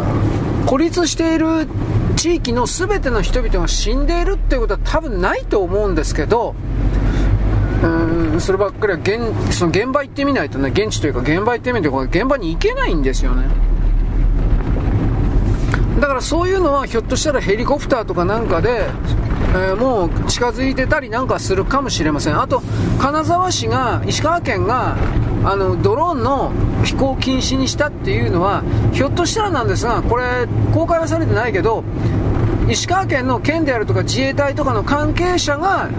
ドローンを飛ばしてそれらのあの孤立地域の上空をブーンとか言ってねややるんかもしれない。で、そういう時にたくさんのドローン飛んでたりしたら、僕はドローンの仕組みよく分かってないけど、普通のラジコンと同じなら、電波が渾身するとかそういうことはあり得るのかな？分かんないけど、たくさん飛ばしたらだけどさ。だから、その孤立地域における救助優先というか、確認優先で、ドローン的なものを飛ばしてるということはあるかもしれませんと言います。これ、これ本当に分かんない分かんない。これは。ということで、まあ、どどうですかね、まあ、助かっていてほしいという言い方はします。家さえ崩れていなければ孤立しているだけだったらあ、まあ、とりあえずは4日、5日、6日と生きておれんかなとは思います。そういうところの孤立集落はおそらくは井戸水なんで、水道、本当に山の中だったから、おそらく井戸水なんで、あ、でも電気ないもんな。うん、まあ、何らかの水の確保をしてらっしゃると私は思いたいんだが、ん、そんな、まあ、生き埋めではないから、まだチャンスあるという言い方をとりあえずします。ちょっといい加減なことも言えんけど。まあ、現地においてはですね、えー、と俺はちらっとさっき見たのはね、えー、報道ステーション、ニュースステーション、えー、大越の野郎が、大越がですね、なんか白いヘルメットかぶってですね、なんかもっともらしいこと言ってました。うん、俺なんか知らんけどね、大越の顔を見るとですね、ムカつく、いや、ムカつく、なん、なんでこいつはこんな上上から目線なんかなとかって、いろいろ思ったりもするけど、まあ、それは一瞬です。でも彼は彼で一生懸命仕事をしてるということなんで、うーん、まあ、人口過疎地域なんだけど、それに比較して自体は結構重いというか深刻な被害というかそれだったんかなというそんな感じもします。なんともわからんけど。はい。羽田云々に関しては飛行機云々事故。これはね僕さっきも言ったけど羽田の管制官がなんか警告灯だったかな。それを見逃していたのではないかという記事がちらっと出たんですよ。5日の時点で昼ぐらいだったかな。なんか僕今探したんだけどないんだけどあれどういうことかなと。圧力ですか？創価学会公明党の圧力なの？わからんけど。うん。まあ、僕の検索がちょっと甘いだけかもしれんけど、なんかそういう見逃した可能性ということもちらりと出てました。これは分かりません。どうなるか、どうなのかっていうことはね。まあ、いずれにしてもですね、えー、っと、ヒューマンエラーだとは思います。あのー、陰謀論的に言えばですね、爆弾とか積んでドカンテキャンとかものすごいとんでもないですね、爆発騒ぎを起こして起こさせて日本人をショック療法というか意気消沈させてコントロール支配しようという勢力がいるんだと決めることはできるんですが、それはあくまで、えー、というかな、想像の範囲でしかないからね、今のところ分かんないという言い方をします。なんかありえそうではあるけど。はい。だとにかく、冷静に対処することです。珠洲市の人たちでも、まあ、珠洲市とか輪島の方も僕簡単に産業調べたけどやっぱりあの農業漁業の感じの人がなんか多い多いと思ったけどね。うん。であそこからまああそこだけじゃないんだけどあそこからいわゆる大和隊っていうとこですか？に行くんだろうなと思って。ただし漁業っつったところで多分だいぶ高齢化してるだろうからそんなにたくさんの船が行くだとかそれもないんじゃないかなとは一応思うんだけどこれもそこまで深く突っ込んでは調べてないので分かりません。はい。でこの大和隊に関してちらっと今思い出したんですが北朝鮮、まあ、今でも密漁してますけどこれはあの昨日おとといだったかなあの金正恩の偽物がお父さん役をやってますが、えー、っと金正恩の娘と称する女の人これも本当にどこからまで本当か分かんないんでねあいつらは北朝鮮は。その娘と称する女ですら偽物である可能性があるんで俺分からんけどあのー後継ぎとして後継者として一歩なんていうかなポジション上がったんじゃないかみたいな韓国の関係者が言っていたどうのこうの。だってお前韓国の関係者が正直言うけどその金正恩っていうやつが偽物だっていうことに自分たちが一番よく知ってるわけだろ。分からんわけないじゃんそんなもん。知ってるわけだろ。だからそういう連中がなんかもっともらしい感じで後継ぎはどうのこうので一体何を信じろっつうのお前らの。と僕はそういう態度になるわけです。つまりは北と南における朝鮮人人間集団における何らかの利権を守るためには金正恩というキャラクター表彰アイコンが必要だから決して死んだことにはしないんですよみたいなそういう力が働いてるっていうのはよくわかるんですよ。だけれどもあの世界の目を欺き続けることに韓国の西側のメンバーが協力し続けるということにおけるあ危険というか愚かさというかそういうことに対しての彼らは考え方ないなと思って。はっきり言えんだよ。ここいつお前はお前は平田だろう平田だったか忘れちゃったけど、えー、平田というのはストロングマシン1号2号かどっかに入ってたやつです。これもとてもいい話ですね。まあそんなわけなんでですね嘘はダメだというとりあえずそういうオチをします。よろしく。ごきげんよう。現在は2024年1月の5日の何曜日になるの？土曜日、金曜日です。あの、3連休ではあるんですが、私は何の3連休か調べていないんですけど、赤日が3つ繋がっていました。で、そのことで気になるのは雨。北陸方面、つまり能登地震に、能登地震の地域のあの辺は広範囲な雨ということがアナウンスされており、やはり人々が家屋の下敷きになったような人々がまだ百数十名どうやらいるらしいのですが、これらの生存が危ぶまれるということで、低体温症ですね。そしてもう一つは、ただでさえ山肌で地盤が緩くなっている今回の地震によって、とこの状況が水をたくさん含むことによってさらに危険な土砂災害のような形で帰結するこの可能性があるということであります現地では本当に自衛隊は山ほど頑張っているんだけれどそれでも大きく何かの結果が得たつまり人々が助かっているという報道がなかなかに出にくくなっています遺体、ご遺体が出てきたという話は、それでもちらりとは出るんですが、そんなものすらなく、下に人がいるかどうかもわからない的な、そんなゴリ夢中の状態なようです。生きていてほしいとは思うけれども、これは綺麗事でしかなく私は何も言うことはできません。そして私は何度も言うけれども、現地に火事場、泥棒が本当に入っているというこの情けなさ。人々が、災害に遭った人が本当にひどい目に遭っているのにもかかわらず、泥棒して自らの利益を高めるということを、何のためらいもなく行うような奴ら。まあ大体は日本人じゃないんだけどね。うん、火事場泥棒ってそういうの結構あるんだって。外人が多いんだって。外人、どこの外人ですかね僕はあえていませんよと。うん、まあいいや、この喋り方疲れるから。というわけでね、あの、多くの人々がやっぱりあの、特に親戚関係ですね、それが行方不明になっている的な家族の安否を気遣ってですね、現地に入りたくても入れないというか、まあ、あのおもんぱかってるというかね、うん、あの緊急車両がですね、やっぱり優先になっているので、この辺りで、なんていうかね、安否を気遣ってるんだけどどうにもならないみたいな感じですね。こうした部分を私たちは、まあ、共感能力を持ってですね、理解するべきなんですけどね。はい、よろしく。ごきげんよう。現在は2023年、4年のですね、1月の6日ですね、6日の土曜日です。あのーあなた、あの、なんだっけ、北国新聞、富山新聞のデジタルのですね、QR コードとか見ましたか？というプラスアルファ、ツイッターの方が早いかもしれないですね。えー、一応電子版も見れます。でもツイッターから引っ張っていった方が早いかもしれないです。えー、っと、やっぱ地方、昨日も言ったけど、地方ローカル新聞だけあってですね、細かいことがですね、いっぱい出てます。まあでも、うんうん、細かすぎてちょっと正直わからねえっていうのはあるんだけど、まあ、とにかく生き埋めがどうであるとか、そうした誰にでも通用する、地名がわからんけどね、地名とか地理関係。だけど、人間の命関係で何人が生き埋めになったとか、どうのこうのとか、その辺のは見てもすぐわかると思います。痛ましいのは例えば家族9人だったかな住んでるような家が丸ごと田原飲み土砂かなんかに飲み込まれたんじゃないかなと思います山崩れてねなんかそういうのだとか、あと何だったか、穴水地区だったかな、何地区だったか忘れたけど、10人しか住んでいないような地区が、まあ村なんですけど、えー、っと、住んでる方々は多分大丈夫だったと僕は判断するんですが、10人の村人が村を放棄して、えー、もおそらくもう戻ってこれんという風な言葉が書いてあったと非常に印象的でした。嫌だったろうなと思います。うん。一応村の入り口には赤いテープしてどうのこうのというふうに書いてありました。あまあ一時的立ち禁止ですね。で後で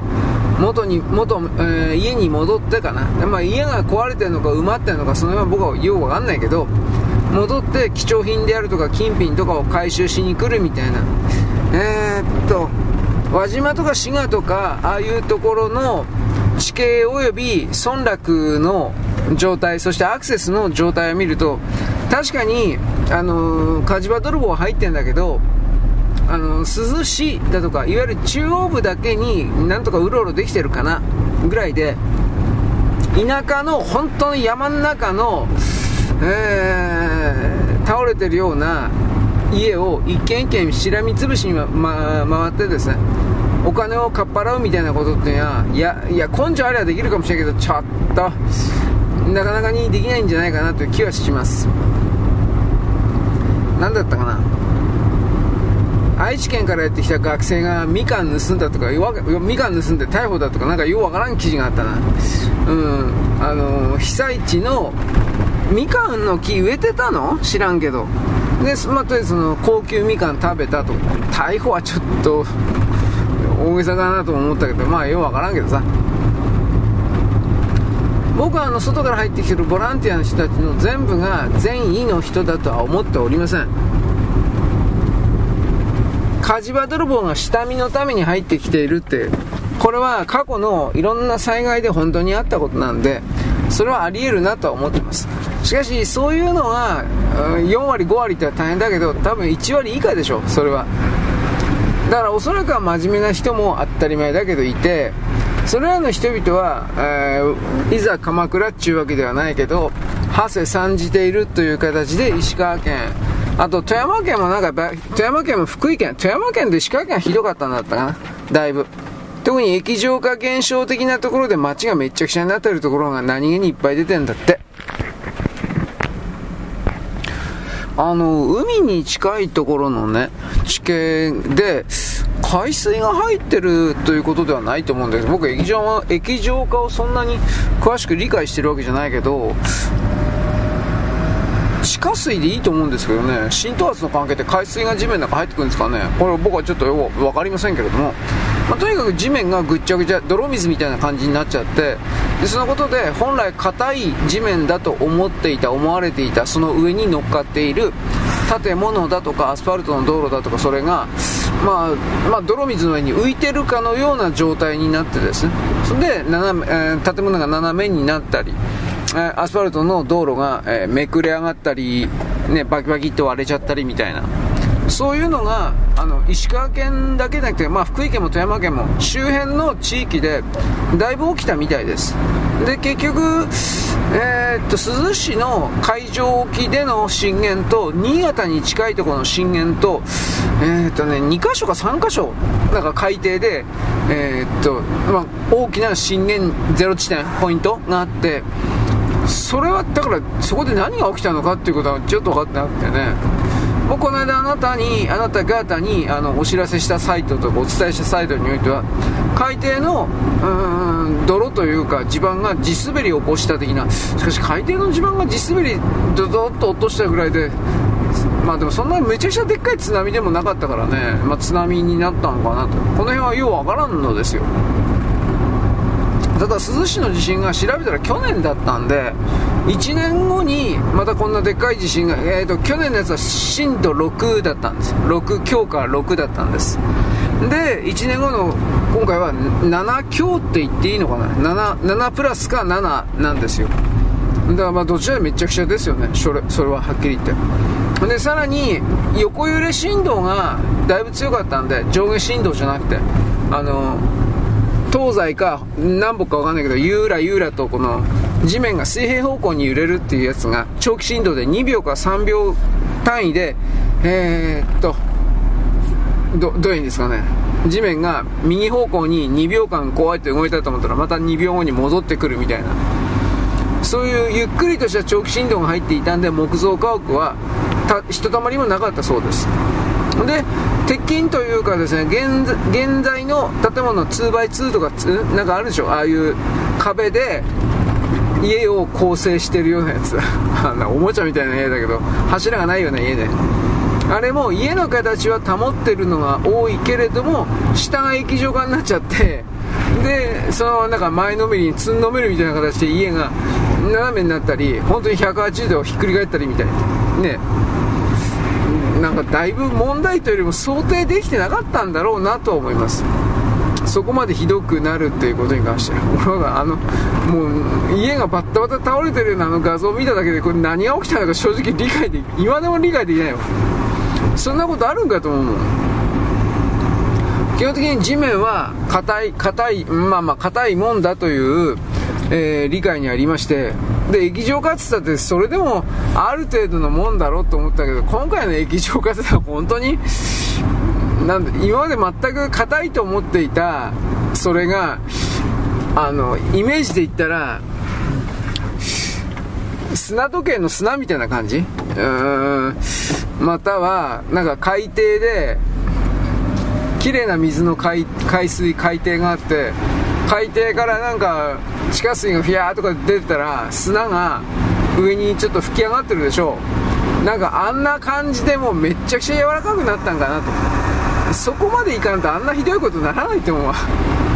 次々とバッタバタとなんか倒れてんだよ。家が。いや本当に何が起きたんって感じだけどね。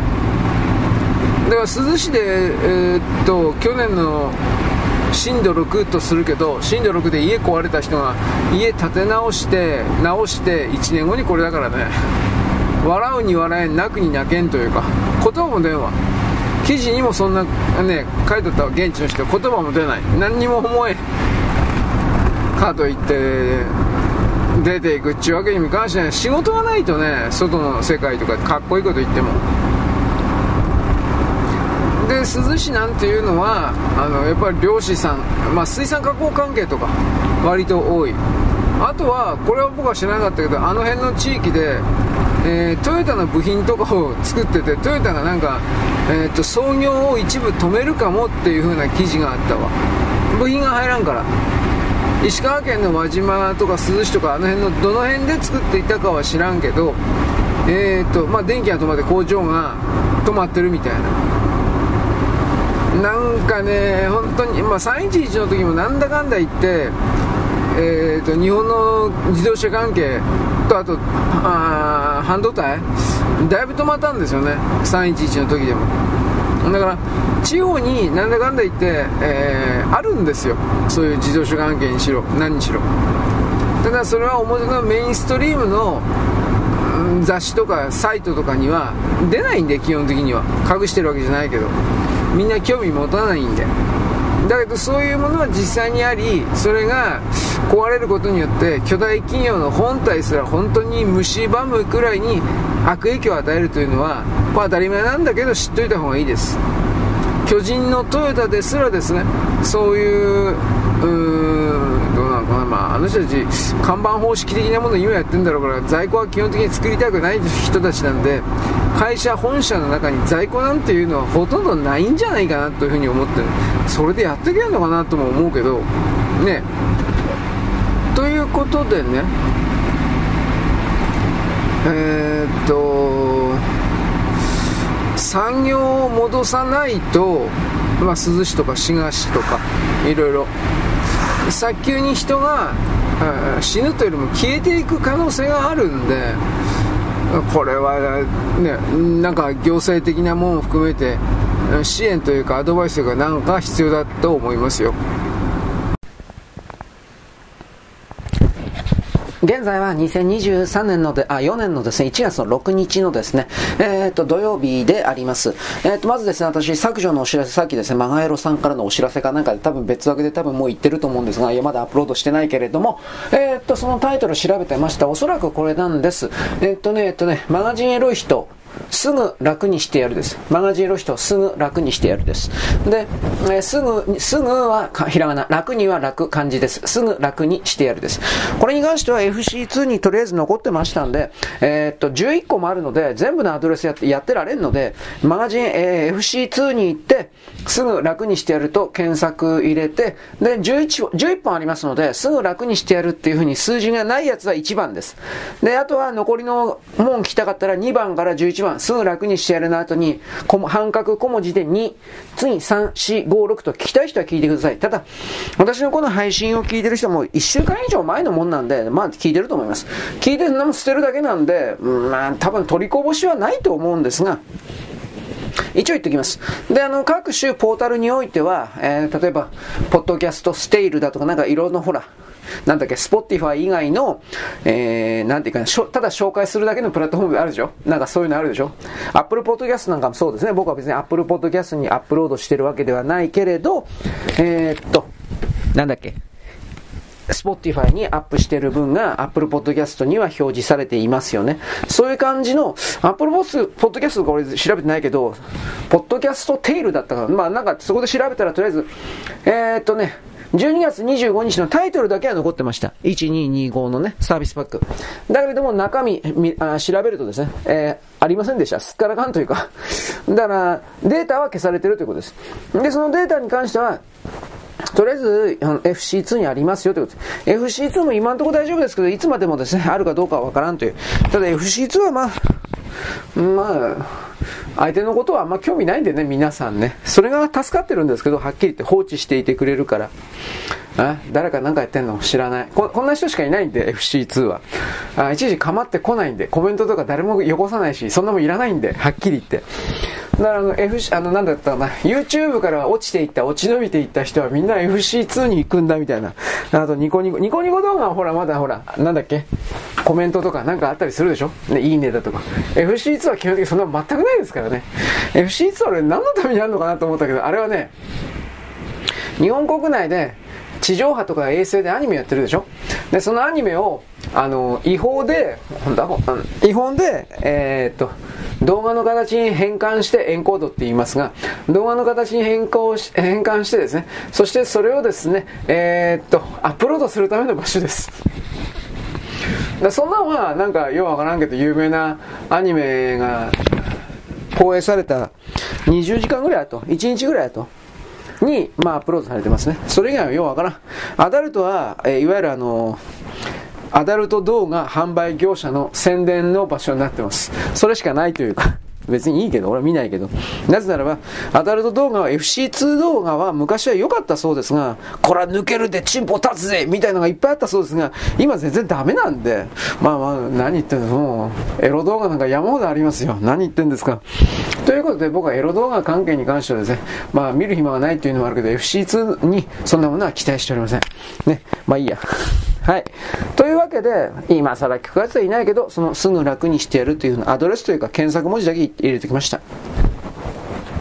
何喋ったか覚えてないけど、ひょっとしたらなんだけど、死ねばいいんだみたいな、多分こんなこと言ったんじゃないかなと思います。多分だけど。そんなん覚えてねえよ、冗談抜きで。まあだから僕があなたに脅すわけでもですね、えー、何でもなくてですね、アップロードされたら気になる人は本当にすぐダウンロードして、あの、アプリで多分そういう設定あると思うんで、アップロードしたらすぐダウンロードして、あとは聞いたら、まあ残したきゃ残してもいいけど、なやつはいないしどうでもいいけど、聞いたら捨てればいいんですよ。本当の話で。ただそれだけのことです。こんなもん娯楽だから。娯楽になってんのかどうか俺知らないけど。というわけで、えー、っとですね、えー、報告おしまい。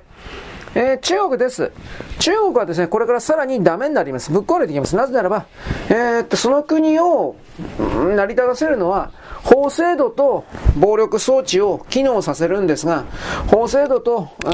と暴力装置を機能させる流れの中で、何が何が何でも必要なものなんだかで金です。この金の部分、マクロですね、金融とも言いますが、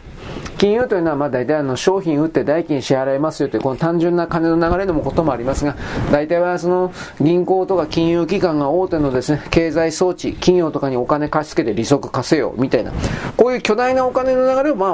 外して金融と言います。株式市場にしろ、国債にしろ、何しろ、巨大なお金を売ったり買ったりみたいな感じでしょう。投資もそうですね。で、そういう部分が、あの、もう確実に壊れたんで、しかし壊れてないふりはしています。いつまでできるかな、こんなことと僕は思ってるるけど、まあできるつもりなんでしょう、彼らは。中国はね。あのー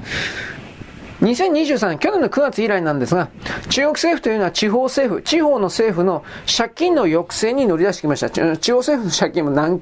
何、何兆円です。え、何兆円。何千兆円って言ってるけど、まあ多分今日の段位に行ってるんじゃないかなと思う。うん、4、5、はい。で、絶対に返せない返済不能な融資兵代というのがあります。融資兵代に関しては言ったけど、まあ、地方の共産党の市役所みたいな人たちが自分たちの持っている地面を、あのー投資家に貸し出して、で、投資家はそれをですね、開発して、不動産開発して、で、例えばビルとか建てたりして、で、人を集めて、で、それでそこから金を取るというふうな仕組みなんですが、あのーあれ、これでよかったな。すみません。僕あの、また例によって洗濯も畳みながらやって途中で止まるかもしれません。3、4、5、6、これでいいのかなはい、ちょっとやっていきます。まあ、とにかくですね、返済、UCA で地方地方の共産党政府がそういう形で、貸し出して、えー、日本で言ったらリートって言うんですだっけ？なんかあんな感じですね。あの、地面貸し出して上、上門立てて、利息を取るみたいな感じで、家賃を取るみたいな形で儲けるというやつですが、とにかく中央の政府はもう完全に破産してんですが、ぶっ壊れてるんですが、これをごまかしゃいいと。ごまかすだけ。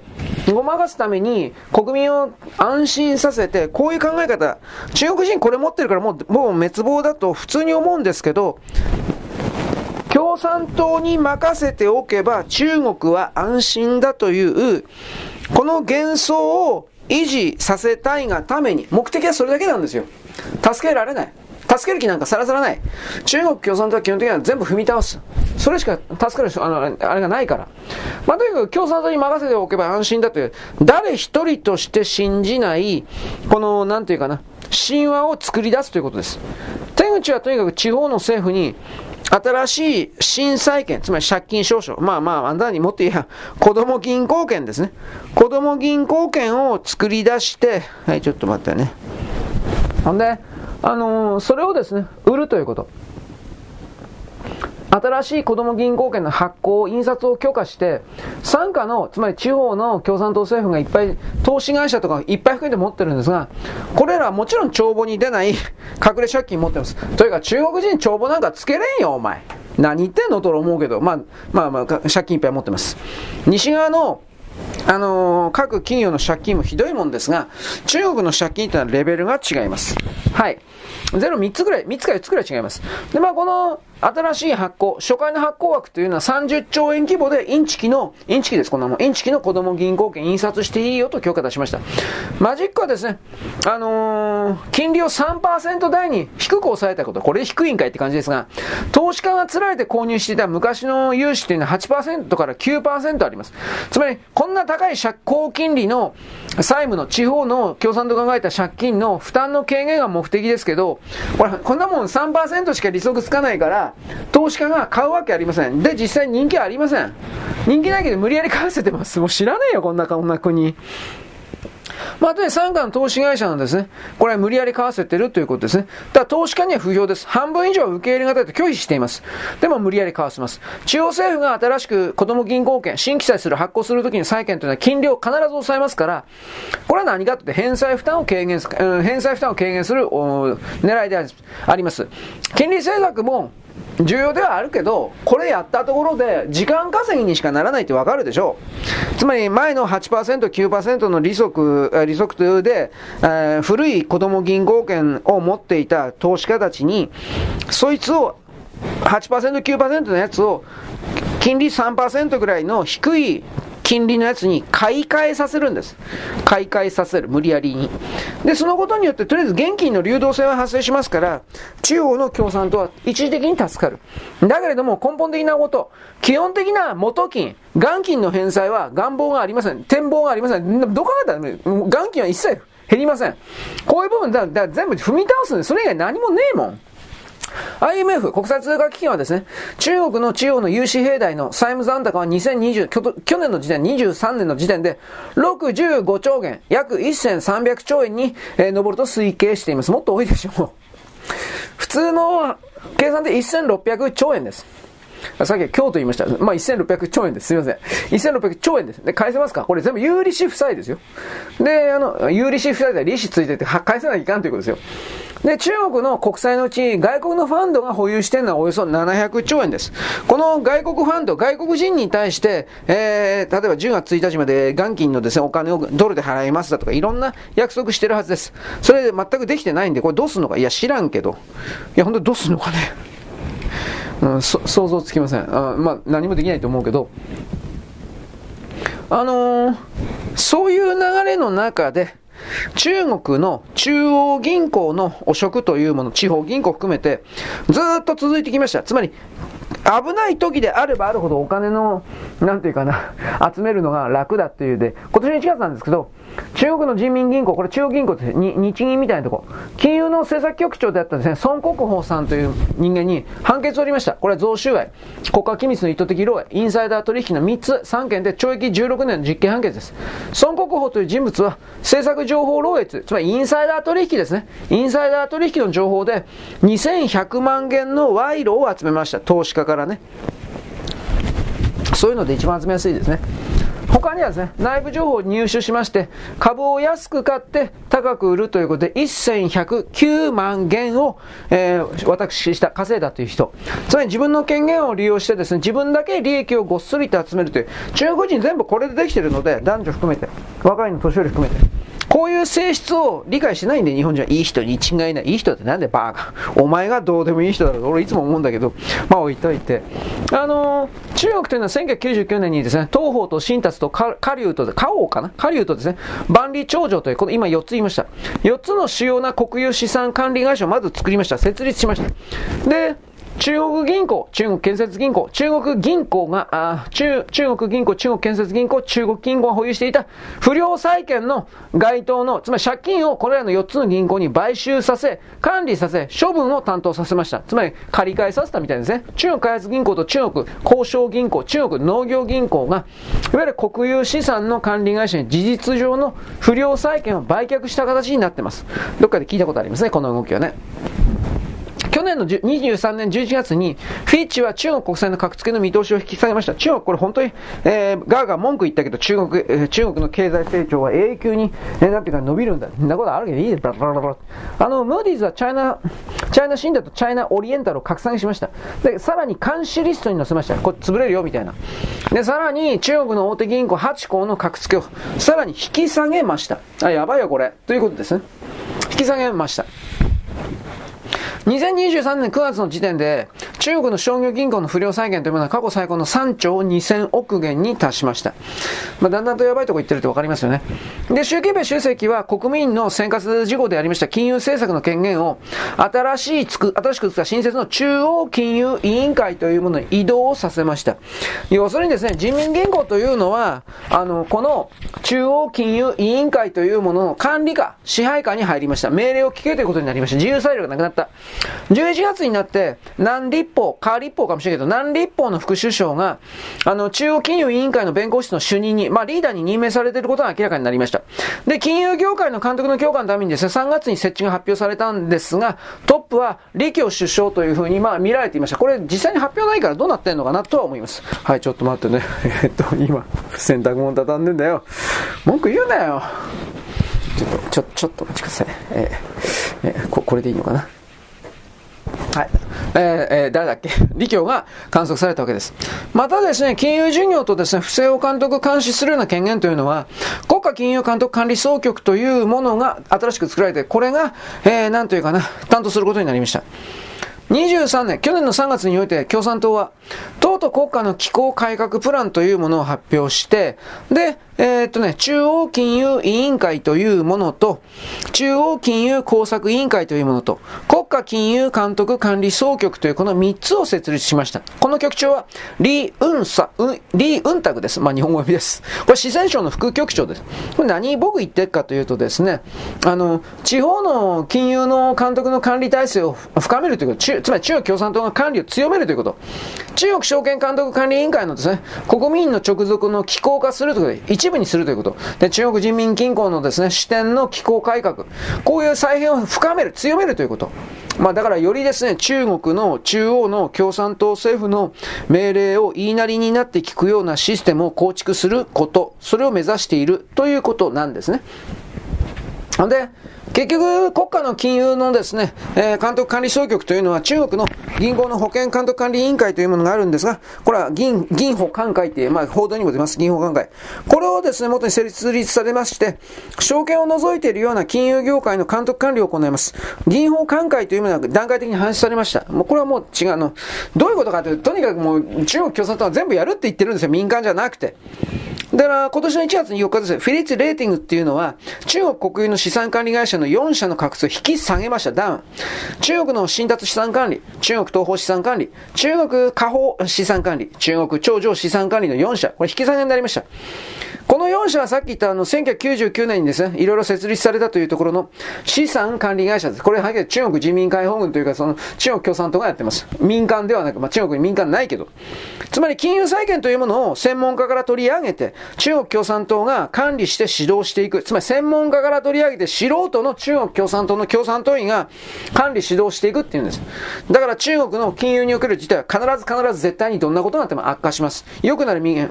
悪くなる一方です、こんなもんはっきりて。マクロ経済誰も分かってないんだもん。俺も分かってないけど、俺以上に分かってないんだもん。で、マクロ経済の専門家的なものが戦略っていうか作戦出しても、習近平さんうんと言わなかったらそれでおしまい。問題は習近平さんがマクロ経済もミクロ経済もどっちも分かってないということ。だから2024年におけるですね、中国の混乱的なものはますますひどくなると思います。ただし謀略であるとか作戦、騙し、工作、そうした部分のお金は減らないので、その部分におけるですね、えー、核で中国はこれからも伸びるんだみたいな、これはさらに強、逆にさらに強まると思います。国家が崩壊していくから。ただ内部の国民がひどい目にはお金がない、えー、食べ物食べられない、うんぬんかんぬん。私は2024年今ですが、来年の2024年の冬がものすごい冬になるかどうかまでは知りませんけれども、2024年の冬において、あのー、ものすごい寒い冬がおそらくやってくんじゃねえかな、こんな感じだったらと思ってるんですが、そうなると北京というか上海というか都市部周辺で餓死者が多分出てくると思います。ただ、それを出さないために人民食堂となんかいろいろ手は打ってんですけど、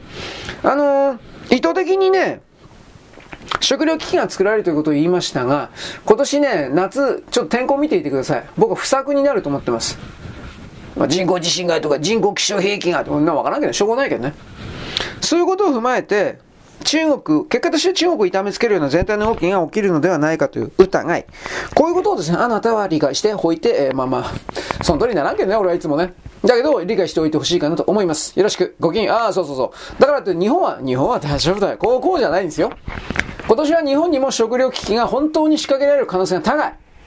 それは天候がうんぬん、仮に天候が良くて作物が良くても、流通だとかトラックだとかそういう運送の部分をぶっ壊してしまえば、簡単にスーパーには品物が入らなくなる。そして、私は去年ぐらいが気になっていたけど、ニシンを含める謎肉が、謎肉が、とか、コオロギが、とか、いろいろ出てきたでしょこういうものが今年はさらに前に出てくる可能性が高いと思ってる。パンとか気ぃつけろ。コンビニのパンとか気ぃつけろ。知らん間に本当にコオロギが、コオロギの粉入れられてる可能性がある。今ヨーロッパそうなってる。チョコレートとか、加工品の食べ物に。私もこのパン買ってんだけどな。まあね。